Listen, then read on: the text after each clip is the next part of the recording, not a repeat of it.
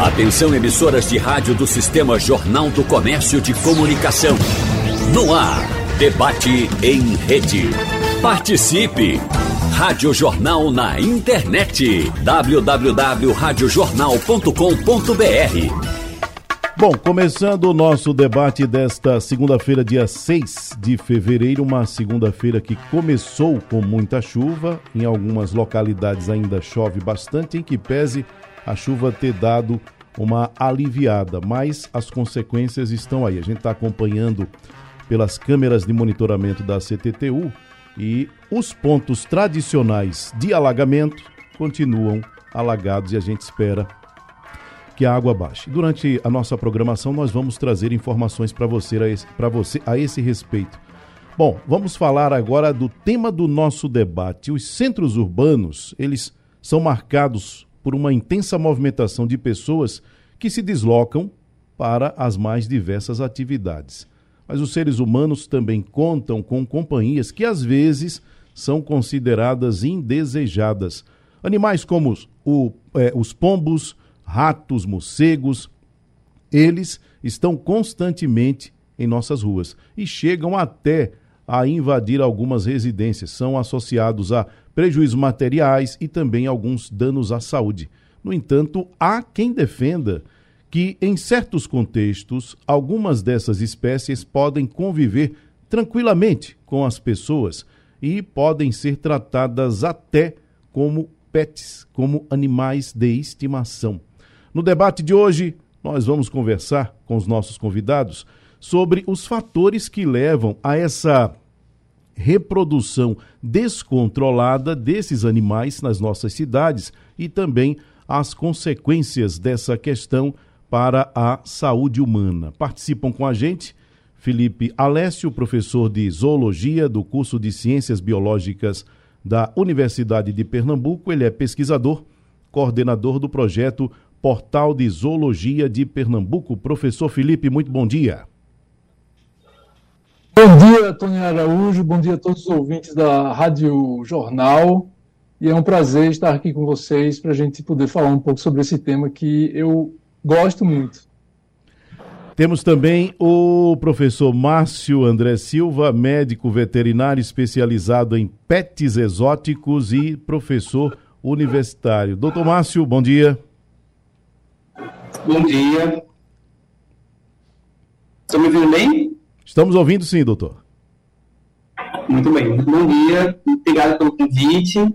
Estamos aí à disposição para responder as dúvidas dos ouvintes. Bom, estamos no aguardo da chegada via Zoom também do Dr. Demetrios Montenegro, médico infectologista do Hospital Universitário Oswaldo Cruz, infectologista no Hospital Correia Picanço e médico da Comissão de Controle de Infecção Hospitalar do Real Hospital Português de Beneficência em Pernambuco. Hoje teríamos alguns dos convidados eh, presencialmente em nosso estúdio, mas a chuva fez com que nós utilizássemos 100% da tecnologia para fazer trazer esse debate, fazer essa conversa é, via Zoom. Então, mas o importante é que a gente siga trazendo essas informações que vamos trazer aqui hoje, que são, claro, informações muito e muito importantes. Eu começo perguntando para o professor Felipe. Bom, a gente está falando de alguns animais, professor, que muitas vezes eles nos são apresentados como animais que são nocivos. E a gente vai falar a respeito disso. A primeira coisa que eu queria saber é o seguinte: é, necessariamente eles só trazem coisas ruins ou tem algo de bom que a gente pode pensar, tem algo de bom que a gente pode tirar dessa convivência, dessa presença desses animais entre nós? É, Tony, essa é uma pergunta excelente para a gente começar esse debate. Muito obrigado por essa, por iniciar esse, essa, essa conversa por aí, né? Então, assim, eu responderia essa pergunta com uma, uma definição importante que a gente precisa é, delimitar né, o que é essa fauna urbana a gente, que, que a gente encontra aqui em Recife. Essa fauna, esse conjunto de animais, eles podem ser divididos em, dois, em duas grandes categorias, certo?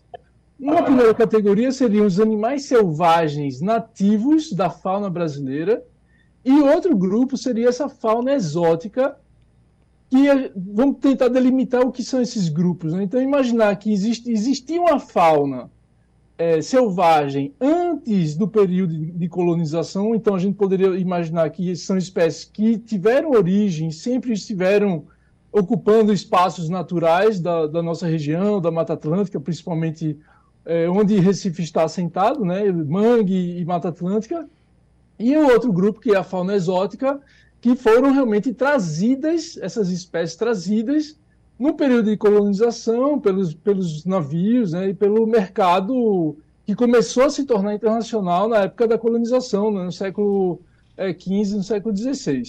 Então, é, esse grupo que foi, é, foi chamado né, a atenção da gente, então, a, que cita o, o, o, título do programa, né, é, pombos, ratos, roedores e, e e os morcegos, né? E eu incluiria também, na verdade, os timbus, né? Que eu, assim, eu realmente ouço muito falar, muitos amigos e conhecidos é, e usuários do Portal de Zoologia de Pernambuco, né? Têm relatado problemas de, de timbus entrando nas casas, né? Então, dentro, dentro desse grupo, você tem dois, dois animais que são exóticos, exóticos, que são os pombos e, é, e os roedores, e o outro grupo, na verdade, os morcegos e o timbu são fazem parte dessa fauna selvagem nativa do Brasil, de Recife, né? Então, assim, se você fala, tem um lado bom, obviamente tem, principalmente das espécies nativas. Então, os morcegos, principalmente, né, fala dos morcegos, os, os, serviços, os serviços ecossistêmicos que esses animais oferecem aos seres humanos, então, em termos de dispersores de sementes, então eles carregam sementes de um lado para o outro quando eles comem as suas frutinhas, né? Ou eles se alimentam de insetos, ou eles se alimentam de néctar das flores, então eles são atuam como polinizadores, então eles exercem um, um papel fundamental na ecologia, tanto de ambientes selvagens quanto de ambientes urbanos. Então eles são muito importantes. E os timbus, por sua vez, eles são controladores de pragas urbanas como escorpiões, é, e outros insetos. Então, eles têm um papel fundamental na, na, na, nessa rede ecológica, né, que a gente pode falar na teia trófica, né, na, na teia alimentar, tanto de, de, ambientes selvagens como de ambientes urbanos. Então, começando por aí, acho excelente a gente é, pontuar e dividir essas, essa fauna em duas categorias. Né? Então, a fauna exótica, que a gente precisa monitorar e controlar, e a, a fauna nativa, que a gente precisa entender e conservar. Então são, duas, são realmente duas coisas bem diferentes. O, os saguis, que a gente tem visto muito também por aí, professor, eles se enquadram é, é, é, em que categoria? Excelente também. Então, os saguis, esses primatas, pequenos primatas que realmente passam nos fios elétricos, uma loucura, né? Então, pois a gente é. vê como eles se equilibram é, e, e, causam acidentes também, porque podem morrer eletrocutados, né, infelizmente. Eles são, eles fazem parte da fauna nativa. Eles são animais selvagens que se adaptam, se adaptaram ao ambiente urbano, né? a presença do, do, ser humano. Né? Tanto o timbu também, os morcegos se adaptaram às condições específicas desses ambientes artificiais que são os ambientes urbanos. Né? É, doutor Márcio, a gente está falando sobre esses animais e questionando se eles podem ser amigos ou podem ser pragas. E aí eu pergunto o seguinte: a partir de quando a gente pode dizer que um determinado grupo de animal se tornou uma praga? O que é que caracteriza que determinado animal, que determinado grupo, né, se tornou uma praga? Doutor Márcio? Doutor Felipe, eu passo essa pergunta para o senhor, então. A praga, na verdade, o, a, a, definição de praga é bem complexa, né? Então, ela, ela envolve a quantidade, a abundância desses animais num determinado ambiente e praga, obviamente, está sempre relacionada a uma atividade humana relacionada ao que se considera praga de uma, uma determinada espécie, né? Então, a, a, uma, uma, espécie, determinada espécie, vamos começar pelos ratos, por, por exemplo, eles são considerados uma praga agrícola, por exemplo. Então, eu estava lendo algumas informações na internet, né, buscando para participar do debate e trazer informações. É, esses, esses roedores que povoam, na verdade, todas as grandes cidades do mundo, e também em ambientes é, rurais, né? eles impactam muito negativamente a indústria agrícola. Então, eles números mostram que são aproximadamente 20 bilhões de dólares por ano de, de danos né, à, à, economia agrícola, por causa que eles são animais que se alimentam de grãos. Né? E aí também na, na, no ambiente urbano são, são considerados pragas, porque muitas dessas espécies é, transmitem doenças, né? Então são pragas na, em relação à saúde humana. Então, nesse sentido, são animais que se, se, se reproduzem muito rapidamente, né? Então tem um ciclo de vida curto, relativamente curto, e que se reproduzem muito, muito rapidamente. Então, só para ter uma ideia, para dar uma ideia para o público, né, para os ouvintes, os ratos de esgoto, né? Então o nome científico deles é ratos ratos ou ratos norvégicos, são duas espécies, né? Ratos de esgoto, rato preto é, o gabiru, né, o famoso gabiru, eles, a, uma fêmea, na verdade, com as boas condições ecológicas, né, que na verdade, o ambiente urbano dá todas essas condições, elas podem ter até cinco ninhadas por ano e podem gerar de quatro a oito filhotes por ninhada. Então, assim, o ciclo de vida é muito rápido, né? Eles se reproduzem muito, muito. E, e você tem um número significativo de animais povoando nossas cidades. Né? Então, a praga é isso. É animais que se reproduzem muito e eles encontram essas, essas, essas é, condições favoráveis para a reprodução, né? E se tornam inconvenientes em vários aspectos da, das atividades humanas. Bom, eu sigo conversando com o doutor Felipe. Então, doutor Felipe, vamos seguir aqui a nossa conversa. E aí, mais uma vez, eu estou passando essa, essa questão para o senhor. A nossa contribuição para que isso aconteça, né? Para que uma praga se instale na nossa zona urbana ou na nossa área de convivência? Se a gente vamos, vamos por partes, né? Porque na verdade são, são quatro grupos. Se a gente utilizar, vamos delimitar esse esse grupo, né, de animais e, e aí a gente pode incluir os saguis também, se eles forem convenientes também, né? Mas esses esses quatro animais que eu acho que realmente são simbólicos pela contribuição das reclamações, principalmente, né, que eu tenho ouvido falar, né, então os pombos, os roedores, é, os morcegos e os timbus, tá? É, cada, cada animal desse tem uma particularidade diferente, não dá para botar tudo no mesmo balaio, né, porque realmente são animais que têm estilos de vida muito diferentes, porque, por exemplo, os pombos e os morcegos voam, os roedores e os timbus realmente são mais, são terrestres, obviamente, né, e tem hábitos noturnos, né? então tanto os roedores, e os morcegos têm hábitos noturnos. Então, é, cada, cada animal desse tem uma particularidade diferente e, na verdade, nossas atividades impactam de forma diferente esses animais, né? Então, de certa forma, eu começaria pelos morcegos, que é a parte mais fácil. Eles, eles não dependem, quer dizer, o que, que eles dependem da gente? Eles dependem que a cidade seja arborizada. Então eu diria, eu até estava pensando, conversando aqui com os meus amigos, minha esposa, que eu acho que a gente poderia dizer que uma cidade que tem morcegos é uma cidade que tem sorte. Porque, na verdade, é uma cidade que tem, que tem é, funcionários que trabalham para a gente de forma totalmente gratuita e que exercem os serviços ecossistemas que eu falei para vocês no começo do programa, fundamentais para a manutenção da ecologia como um todo na, no ambiente urbano, né? Mas aí, os, as verdadeiras pragas, que a gente poderia dizer que são, na verdade, são os pombos e os, e os ratos, o que as, as atividades que impactam a, a, reprodução desses animais, principalmente os pombos, é a alimentação que a gente fornece para eles ativamente. As pessoas que você vai na praça, a pessoa está distribuindo a ração, está distribuindo comida. Então você está favorecendo a presença desses animais em ambiente urbano. Os roedores, de outra forma, eles, eles também dependem, obviamente, da, das atividades humanas, porque eles estão lá, eles, estão, eles nos acompanham, na verdade, em todas as nossas atividades. Os, os ratos, né, os ratos de esgoto, o ratos ratos, essa espécie realmente cosmopolita que ocorre em todas as cidades do mundo, né, é, elas nos acompanham historicamente desde o século X, o século IX, né? Então, durante toda a Idade Média e depois, obviamente, com todas as, as, as rotas de comércio estabelecidas é, pela, pela, pela conquista e pela, pela colonização dos novos territórios né, pelos europeus, isso fez com que os roedores esses ratos colonizassem a, o mundo todo, né? Então eles nos acompanham. Então a gente faz, a gente sobra comida, é, saneamento básico é essencial. Então na verdade, se você não tem um saneamento básico é, bem estruturado numa determinada cidade, os ratos vão se, se vão aproveitar muito esse ambiente, né? Então você depósito de lixo mal é, mal gerenciado, né, e tudo mais. Então, assim, essa, esse, esse ambiente que a gente vê até em Recife, de uma forma geral, nas grandes cidades, onde você sempre tem desperdício de alimento, né, e, então você cria condições muito específicas e, e realmente muito proveitosas para esses animais, né.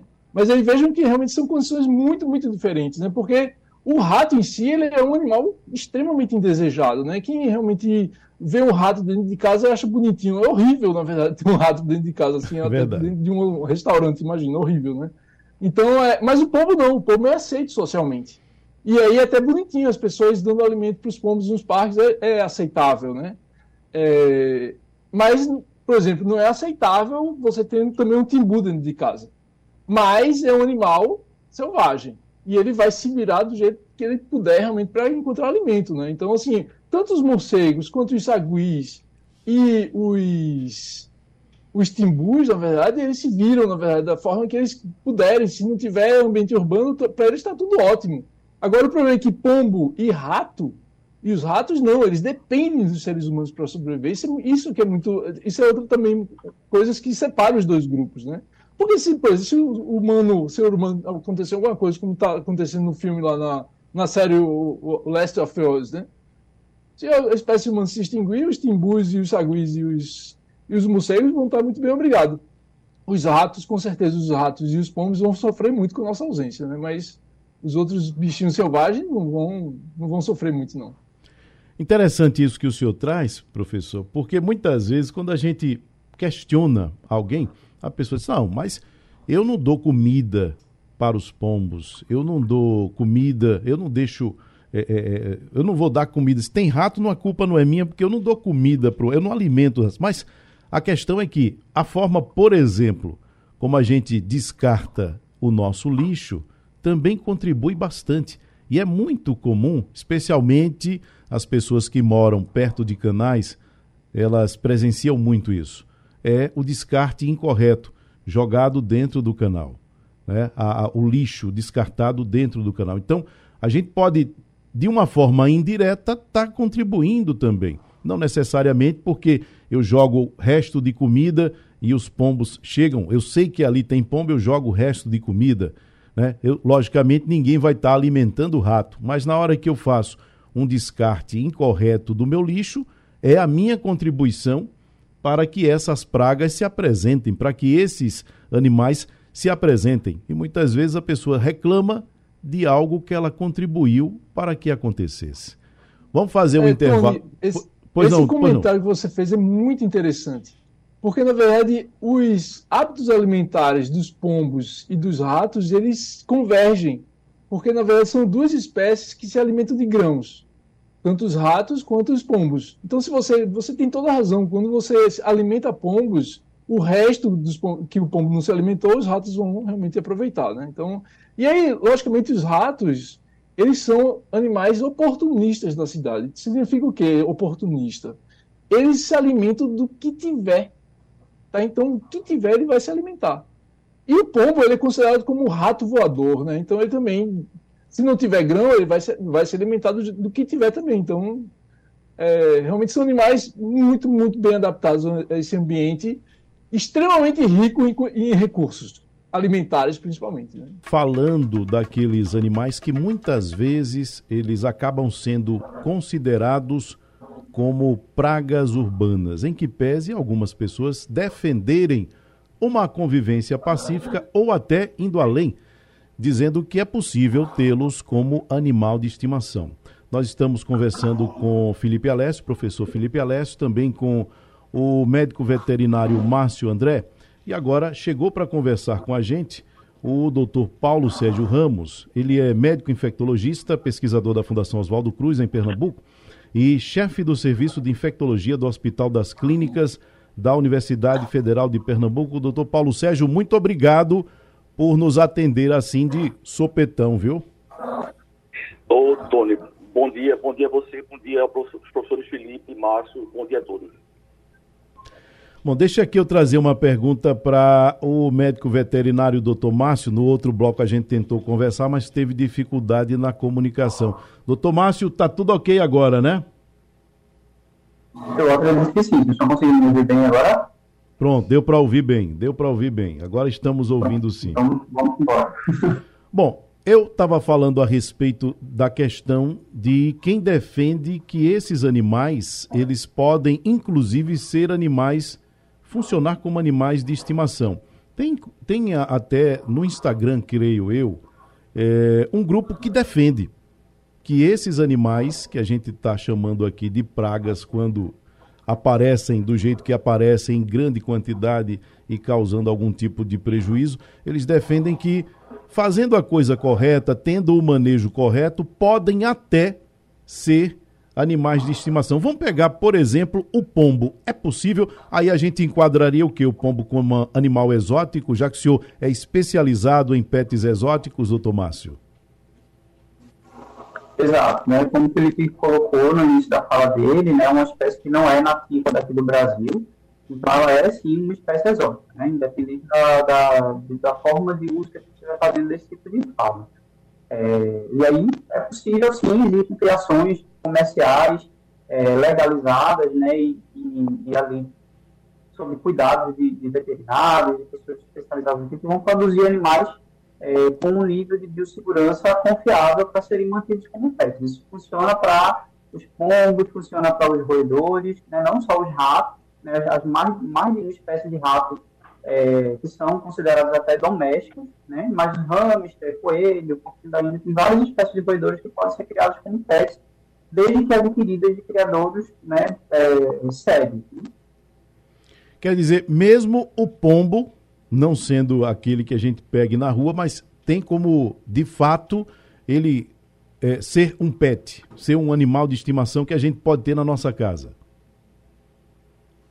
Existe a possibilidade, sim. É algo pouco comum, pelo menos aqui em Recife, eu, eu nunca atendi um pombo pet, de verdade, assim, né? que uhum. a pessoa comprou aquele para finalidade de pet. Às vezes são animais que são, as pessoas resgatam, que o animal se acidentou na rua, e por dó termina ficando ali durante um tempo, é, e às vezes leva na clínica veterinária porque o animal está machucado, alguma coisa do tipo. É, mas roedores é bem comum, né? São os ratos que a gente chama de rato de laboratório, rato twister, que são, na verdade, a mesma espécie do rato que habita né, sinotrópico nos esgotos ali, que é o rato nordeste ou o rato em rato. Então, o rato telhado, o ratazano. O, o sagui também é uma, um espécime que a gente vê muito nas ruas, especialmente naqueles bairros que tem mais árvores. É, é, é, esse pode ser considerado um, um, animal de estimação também? O senhor já atendeu algum? Já atendi, é, porque as pessoas também, às vezes, os animais se acidentam, né? Então, bem animais que vieram eletrocutados, e a pessoa ficou com dó e resgatou, e a primeira que dela foi levar na clínica veterinária mais próxima, que foi a casa que eu estava atendendo. Mas esses animais não devem ser considerados como pets, né? Eles são primatas. A proximidade genética deles com a gente é muito grande, né? Muito maior do que qualquer outra espécie, é, por sermos da mesma ordem, né? então todos nós somos primatas, né? da, da ordem dos do, do primatas. É, então, a, essa proximidade genética ela favorece a transmissão de enfermidades, né? tanto dos primatas não humanos para a gente, como da gente, somos primatas humanos, para os primatas não humanos. Então, isso termina é, é, tornando perigoso essa, esse convívio próximo de mais um animal com o além do comportamento desses animais. Né? Então, eles têm uma função ecológica extremamente importante na natureza, então é melhor que eles fiquem lá. É, e o, a, a, o, forma como eles convivem uns com os outros, né, ali de questão de hierarquia, dentro dos bandos, do comportamento, termina que quando esses animais viram adultos, muitas vezes eles se tornam agressivos e terminam provocando acidentes. Né? Então, realmente não é uma, uma espécie que eu indicaria para ter pet de jeito nenhum. Mas tem aí uma, tem uma questão legal, se me permite, Tony, pois não, pois não. para complementar essa fala de Márcio, muito importante, né? De uma forma geral, não é recomendado e até proibido criar animais da fauna silvestre, fauna endêmica, né, fauna do Brasil, como pets, como animais domésticos, tá? Então isso realmente ocorre em alguns casos muito específicos. Por exemplo, É, você tem, aí a gente já ouviu falar muito, de muito tempo, né? Pessoas que criam papagaio há muito tempo, e aí isso é quase da família e tudo mais. Então, se você entrar com um processo, você pode começar a criar ele em casa. Mas hoje em dia é terminantemente proibido você criar animais da fauna é, selvagem brasileira, tá? Então, você pegar um sagui da rua e começar a criar é proibido. Vai dar multa, você vai realmente levar um processo. Então, não façam isso, certo? Não criem animais selvagens da fauna brasileira. Então, os morcegos, os timbus, os saguis entram nessa categoria.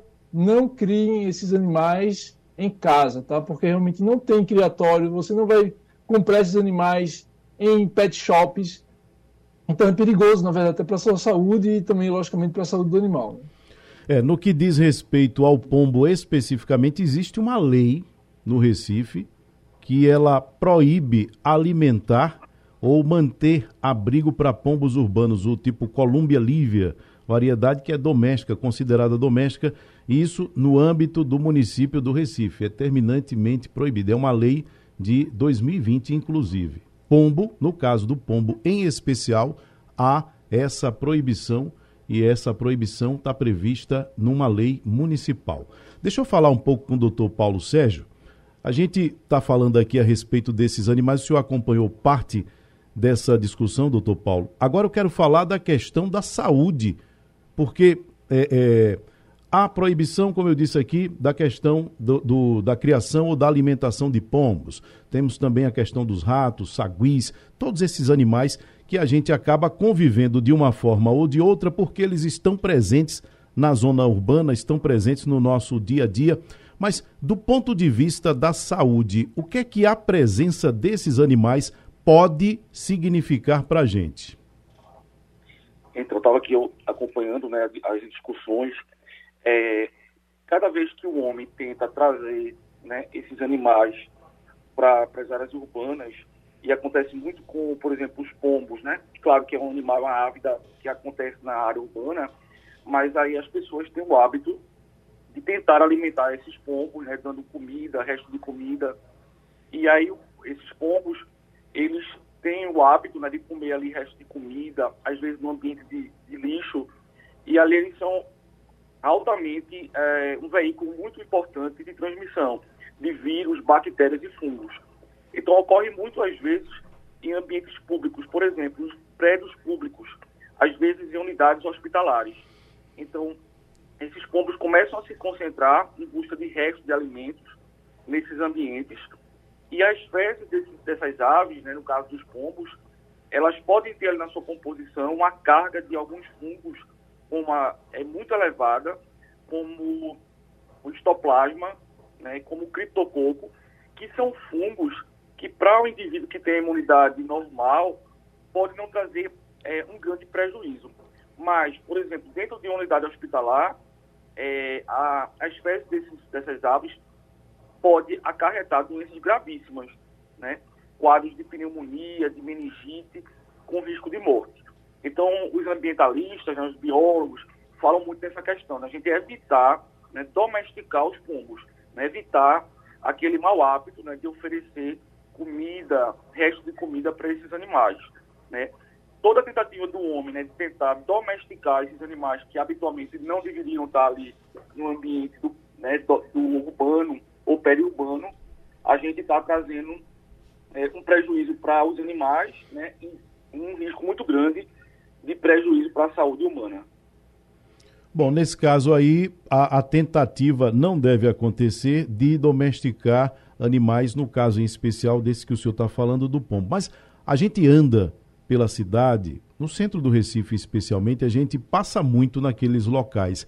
Também há um risco para quem está circulando por ali, né, doutor? Por, por exemplo, nos condomínios, eles se, se abrigam nas caixas de ar-condicionado, naquelas brechas que as telhas deixam. Se o condomínio não fizer nada, aí tem alguém que deixa o lixo aberto, vai lá, eles se alimentam e ali eles estão, é, é, não só naquele ambiente que eles estão usando como moradia, mas todo o ambiente do condomínio, o chão, a terra, onde as crianças brincam, tudo isso está pondo em risco a saúde das pessoas, né, doutor? Exato. É, quando a gente fala de que esses, esses pombos, né, essas aves, eles estão numa, num quantitativo, num número muito grande, num ambiente fechado, como você citou aí, né? Muitas vezes em prédios públicos, onde não há uma preocupação, um cuidado com a limpeza do sistema de, de, a, de climatização, né? E ali concentra, pode concentrar grande quantidade de fungo dispersa no ar, e mesmo o indivíduo com a imunidade normal, né, ele pode desenvolver é, quadros de pneumonia e de meningite muito graves discutindo a presença de alguns animais na zona urbana, no nosso dia a dia, e o que isso pode significar. Dá para ter uma boa convivência ou necessariamente eles têm que fazer mal? Doutor Márcio, é, fugindo um pouco agora desses animais que a gente vem mencionando desde o início do programa, eu lembro que muitas vezes há reclamação das pessoas que ali na beira rio tem gente que sempre chega e deixa gatos, né? Aí alguém chega e alimenta, e aquilo ali vira um ponto de moradia para eles, vira um habitat para eles, porque ali eles encontram alimentação. E o número vai aumentando, vai aumentando, vai aumentando. Isso também pode ser uma coisa nociva, mesmo não estando nesse rol desses animais que a gente vem falando até agora, né, doutor Márcio? Exato, com certeza, né? Qualquer animal que ele vai ficar se acumulando em algum ambiente, é, não é bom para os animais, porque esses animais terminam tendo aquela dependência estrita né, da, da boa vontade das pessoas de alimentá-los, porque eles não vão conseguir achar o alimento sozinho, né? Acho que o Felipe um bocado sobre isso, sobre a dependência da, do, do, modo de vida como os roedores evoluíram, os pombos, né, junto com a, a nosso lixo, né, os nossos descartes. Da mesma forma são os animais domésticos clássicos, né, os pets clássicos são os cães e gatos. Então eles dependem bastante da do ser humano para se alimentar e para viverem com qualidade de vida. Então, o abandono de animais é crime, vale, vale ressaltar isso, e a pena aumentou recentemente, então, a, até onde eu sei, ele está dando de 3 a 5 anos de prisão para maus tratos a animais, e abandono caracteriza maus tratos, né, justamente porque esse animal fica ali na, na, no ambiente é, é, sujeito a doenças e, a, e, a, e sem conseguir se alimentar, sem conseguir ter qualidade de vida. Né? E com isso a população também sofre. Esses animais vão ficar mais vulneráveis, vão estar imunossuprimidos porque não se alimentam direito, então qualquer enfermidade termina é, desenvolvendo de maneira mais rápida e mais agressiva nesses animais. Então a gente tem é, nos centros urbanos, por exemplo, um boom de esporotripose, que é uma doença muito associada aos felinos, né, que é um fungo que habita o ambiente, a areia, e por os gatos terem principalmente esse hábito de cavar para enterrar as próprias fezes, eles terminam se infectando mais facilmente podem transmitir esse fungo para as pessoas, né? além de sofrerem bastante com isso.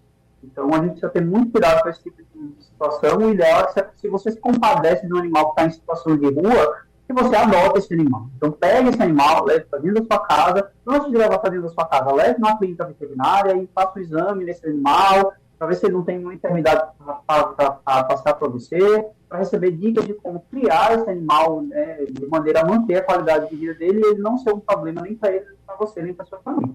Aliás, tem sido até uma prática comum as pessoas fazerem mutirão de castração, né? Isso é uma forma também de evitar que o número aumente muito e de forma descontrolada, o que pode gerar algum tipo de problema. Então, a gente tem visto muito isso, né, doutor?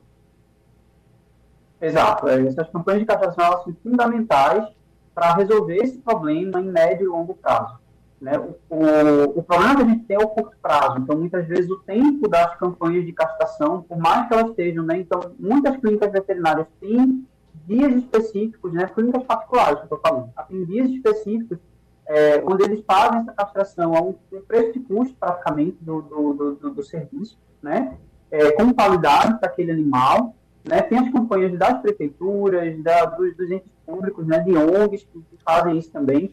Então, é um esforço né? ali da, da comunidade médica veterinária, com a comunidade que acolhe né? e, e protege esses animais, é, com o poder público, mas, infelizmente, as pessoas ainda têm a cultura de pegar animais para criar sem pensar no futuro sem pensar no que é que aquele animal precisa para estar em bem-estar, no quanto a vida daquele, a vida daquele animal para dentro da sua casa, da sua, você, da sua família, vai impactar na sua dinâmica de vida, né? E aí quando começa a ter problema, o primeiro, a primeira solução que a pessoa acha é jogar o animal fora, né? E os animais não são coisas, eles não devem ser descartados, né? É, se você não tem condição de criar, então não pega o animal para criar. E se pegou e, e não está dando certo por qualquer motivo, procure alguém que possa adotar, procure um centro de adoção, é melhor do que jogar fora.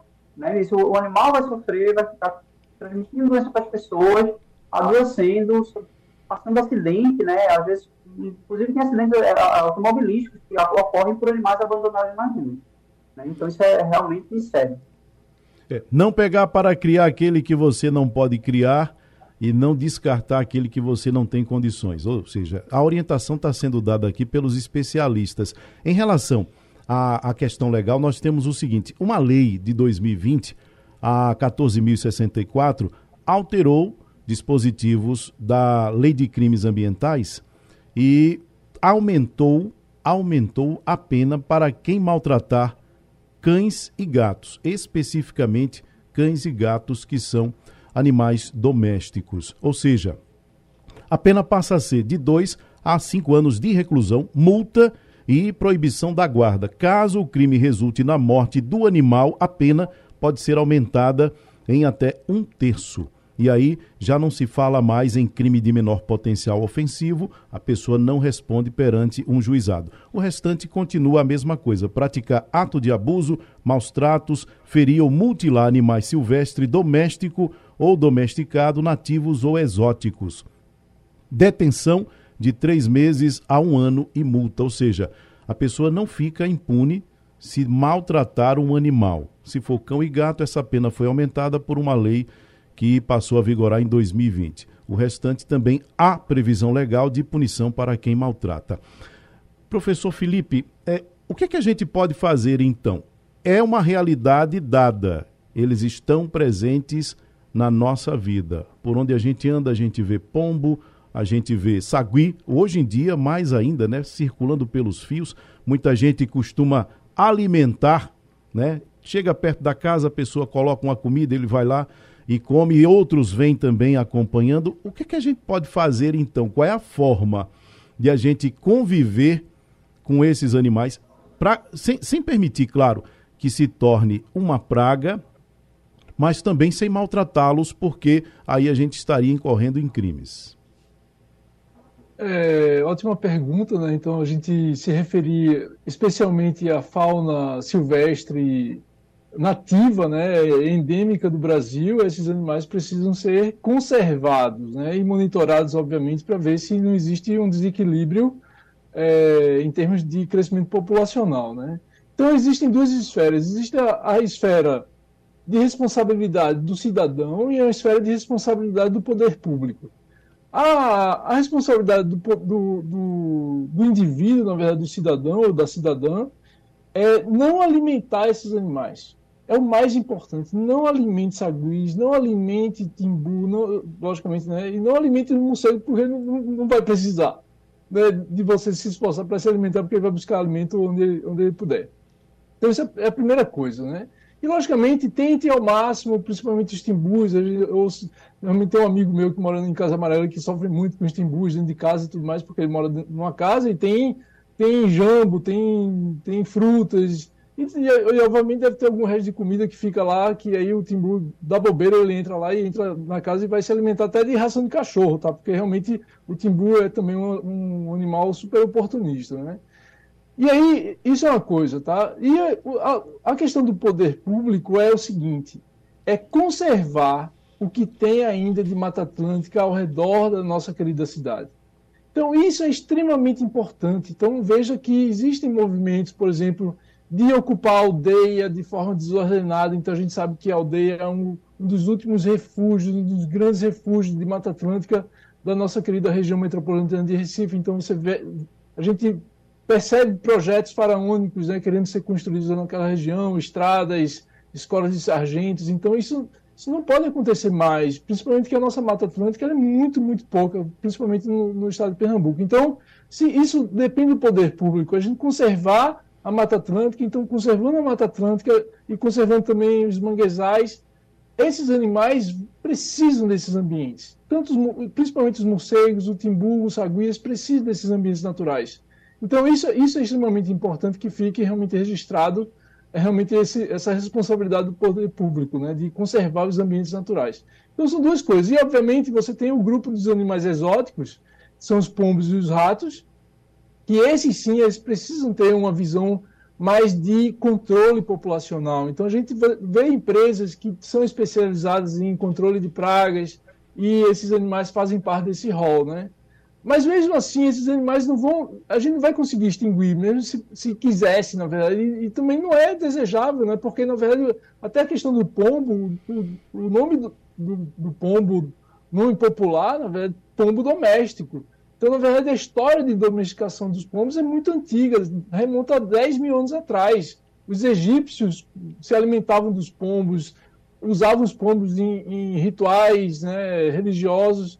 E, e a, o próprio Charles Darwin criava, o Charles Darwin, o, o cara que pensou a teoria da evolução, ele criava pombos na, na, casa dele. Então você vê que realmente existem mais de 350 raças de pombos é, bonitos, né? peito estufado, com crinas bonitas e tudo mais. Então existem colecionadores né, realmente legalizados e pombos. E e aí, obviamente, é questão também de educação ambiental, das pessoas pararem de alimentar esses animais, principalmente os pombos. E questão dos ratos, é saneamento básico. Não tem outra forma de combater esses animais. É saneamento básico e, e não tem, não tem o que se discutir. É saneamento básico. Você realmente não tem outro contorno. Tem que sanear e realmente cuidar de, de onde você deposita os lixos e tudo mais. Então, é isso que eu gostaria de, de falar para você. Bom, lembrei agora, doutor Márcio, que a gente falou a respeito lá no iníciozinho do programa sobre essa questão do pombo, o pombo ser considerado um rato de asas. Por que é isso? É pelo que ele come, é pela doença que ele transmite, é pelas duas coisas, o que é? Exatamente, pelas duas coisas. Você falou exatamente o, o termo correto. Né? É, é, os ratos, né, eles são classicamente conhecidos como transmissores de diversas enfermidades, né? E serem animais também, como ele colocou, né, muito oportunistas. Então, eles vão se alimentar daquilo que estiver disponível. O pombo também. Só que ele tem asas e ele voa. Então, a capacidade de deslocamento do pombo é ainda maior do que do rato. Né? Então, e são animais extremamente prolíficos. Né? Então, os ratos eles têm muita é, é, capacidade de reprodução em curto período de tempo. Para vocês terem uma ideia, uh, o tempo médio de gestação de uma rata, né, que ela vai dar à luz ali a, a 7, 8, 10, 12 filhotes em uma única ninhada, o tempo de gestação é entre 18 e 20 dias. É muito curto. E ela cicla, né? Ela terminou, ela terminou de parir, amamentou ali os filhotes, quando eles crescem um pouquinho, dali em pouco, menos de um mês, né? Ela já, já pode estar gestando de novo, então é um ciclo que não para nunca. Né? Eles têm uma, uma longevidade muito curta, né? Em torno de 3, 4 anos no máximo. É, e, por isso eles precisam reproduzir muito rapidamente. É, os pombos também. Né? Então eles colocam ali dois, três ovos e normalmente conseguem criar esses filhotes, às vezes quatro, cinco, seis, e, e vão se proliferando de maneira desordenada. Né? Então outra coisa que facilita bastante, que é importante é, é, salientar, né, complementando a fala do Felipe, é, é que a, a parte do, do, da nossa responsabilidade enquanto cidadãos é a gente também não dar abrigo para os animais. O que é, que é abrigo? Agora eu vou construir uma casinha para o pombo, vou construir uma casinha para o Não, não é isso. Né? Então, quando a gente faz, por exemplo, construções desordenadas, a gente abandona construções, ou deixa aquelas construções sem movimentação de pessoas durante muito tempo, a gente termina criando ambientes propícios para desenvolvimento de ratos e pombos. Até o formato da construção né, existem é, é, técnicas é, é, recomendáveis né, de, de, como se fazer as construções civis humanas de maneira a não favorecer o estabelecimento de pombos, de roedores, de morcegos, inclusive, né, porque por terem frestas, teriam ambientes que os animais conseguem identificar aquilo como uma toca ou como um ninho potencial. E aí termina favorecendo a proliferação dele. Doutor Paulo Sérgio, eu vou insistir com a questão do pombo, porque parece que é aquele que a gente consegue conviver com ele mais de perto, achando que não há nenhum problema. O doutor Felipe falou é, num determinado momento aqui do nosso debate que ninguém vai achar normal, e é verdade, que tenha um rato ou um timbu dentro de casa. A pessoa vai ter medo, a pessoa vai ter nojo. Um, um sagui, a pessoa não vai se aproximar porque vai ter medo. Mas às vezes a gente vê o pombo e tá de boa, tá ali, a gente vai levando e esses riscos dessa presença o senhor apresentou para a gente. Qual é o cuidado que a gente tem que ter? A que a gente deve estar atento no que diz respeito a sintomas, ao cuidado com a nossa saúde por essa presença. No mais, a gente precisa tomar cuidado mesmo é para manter afastado, mas claro, considerando é, primeiro o cuidado com os animais e depois a questão legal, tomar cuidado para não cometer nenhum ato infracional, não cometer nenhum crime. Doutor Paulo Sérgio. Sempre que as pessoas se sentirem incomodadas, né, acham, acharem que aquele ambiente que mora, naquele ambiente que trabalha, né, tem um, uma quantidade de pombos é, muito grande, na, na, infiltrando ali a área do, do telhado da casa, do prédio. Então, como foi falado já né, pelos colegas, é, acionar a vigilância ambiental né, para que ela possa encontrar a melhor solução para a questão. E, em termos de sintomas, eu, eu gosto muito de, de, falar de uma história né, que, há, acho que uma década atrás, é uma história bem é, é, ilustrativa. Né? Então, é, estávamos aqui vários profissionais de Recife num congresso no Rio de Janeiro e próximo ao, ao, local do congresso havia uma gruta num parque, um parque urbano grande, e havia uma gruta. E uma pessoa do nosso grupo, uma enfermeira, ela tinha o hábito toda tarde, quando terminava as atividades daquele congresso, e ficava naquela gruta, né? Já era um ambiente um pouco mais fechado, um pouco mais com menos iluminação. Enfim, e terminou ali o congresso, todo mundo voltou para as suas casas, e após uma semana, essa enfermeira ela começou a apresentar um quadro respiratório, então com tosse, febre, dificuldade de respirar. E depois de alguns dias ela foi internada de forma grave, inclusive indo para uma UTI. Ela teve um diagnóstico de uma histoplasmose. Então, provavelmente, ela estava num ambiente com uma concentração muito grande né, de esporos desse fungo, eliminados provavelmente pelas fezes é, dos pombos, né, e ali ela inalou uma quantidade muito grande, mesmo sendo uma pessoa imunocompetente, né, ou seja, tinha uma imunidade considerada normal para aquele momento, e ela fez um quadro muito grave, né, foi para UTI, com risco de morte, inclusive, e graças a Deus, né, evoluiu bem, teve um, um desfecho favorável. Então, se a pessoa está num ambiente que percebe que tem uma concentração muito grande de pombo, chamar a vigilância ambiental né, e ficar atento. Caso venha apresentar algum quadro respiratório, então, ao procurar a unidade de saúde, deve relatar para que o profissional de saúde possa tentar estabelecer algum vínculo ali epidemiológico com aquela condição ambiental. Doutor Paulo Sérgio, aproveitando que o senhor está com a palavra, muito obrigado pela sua participação no debate de hoje. Boa tarde a todos. Obrigado. Doutor Márcio André, obrigado pela participação. Eu que agradeço. Obrigado também. Doutor Felipe, muito obrigado. Muito obrigado, eu que agradeço, Tony. Obrigado também pelos ouvintes da Rádio Jornal. E é um prazer estar aqui com vocês. Foi um prazer participar desse debate com o colega Márcio e com o nosso querido médico Paulo. Sugestão ou comentário sobre o programa que você acaba de ouvir, envie para o nosso WhatsApp 99147 8520.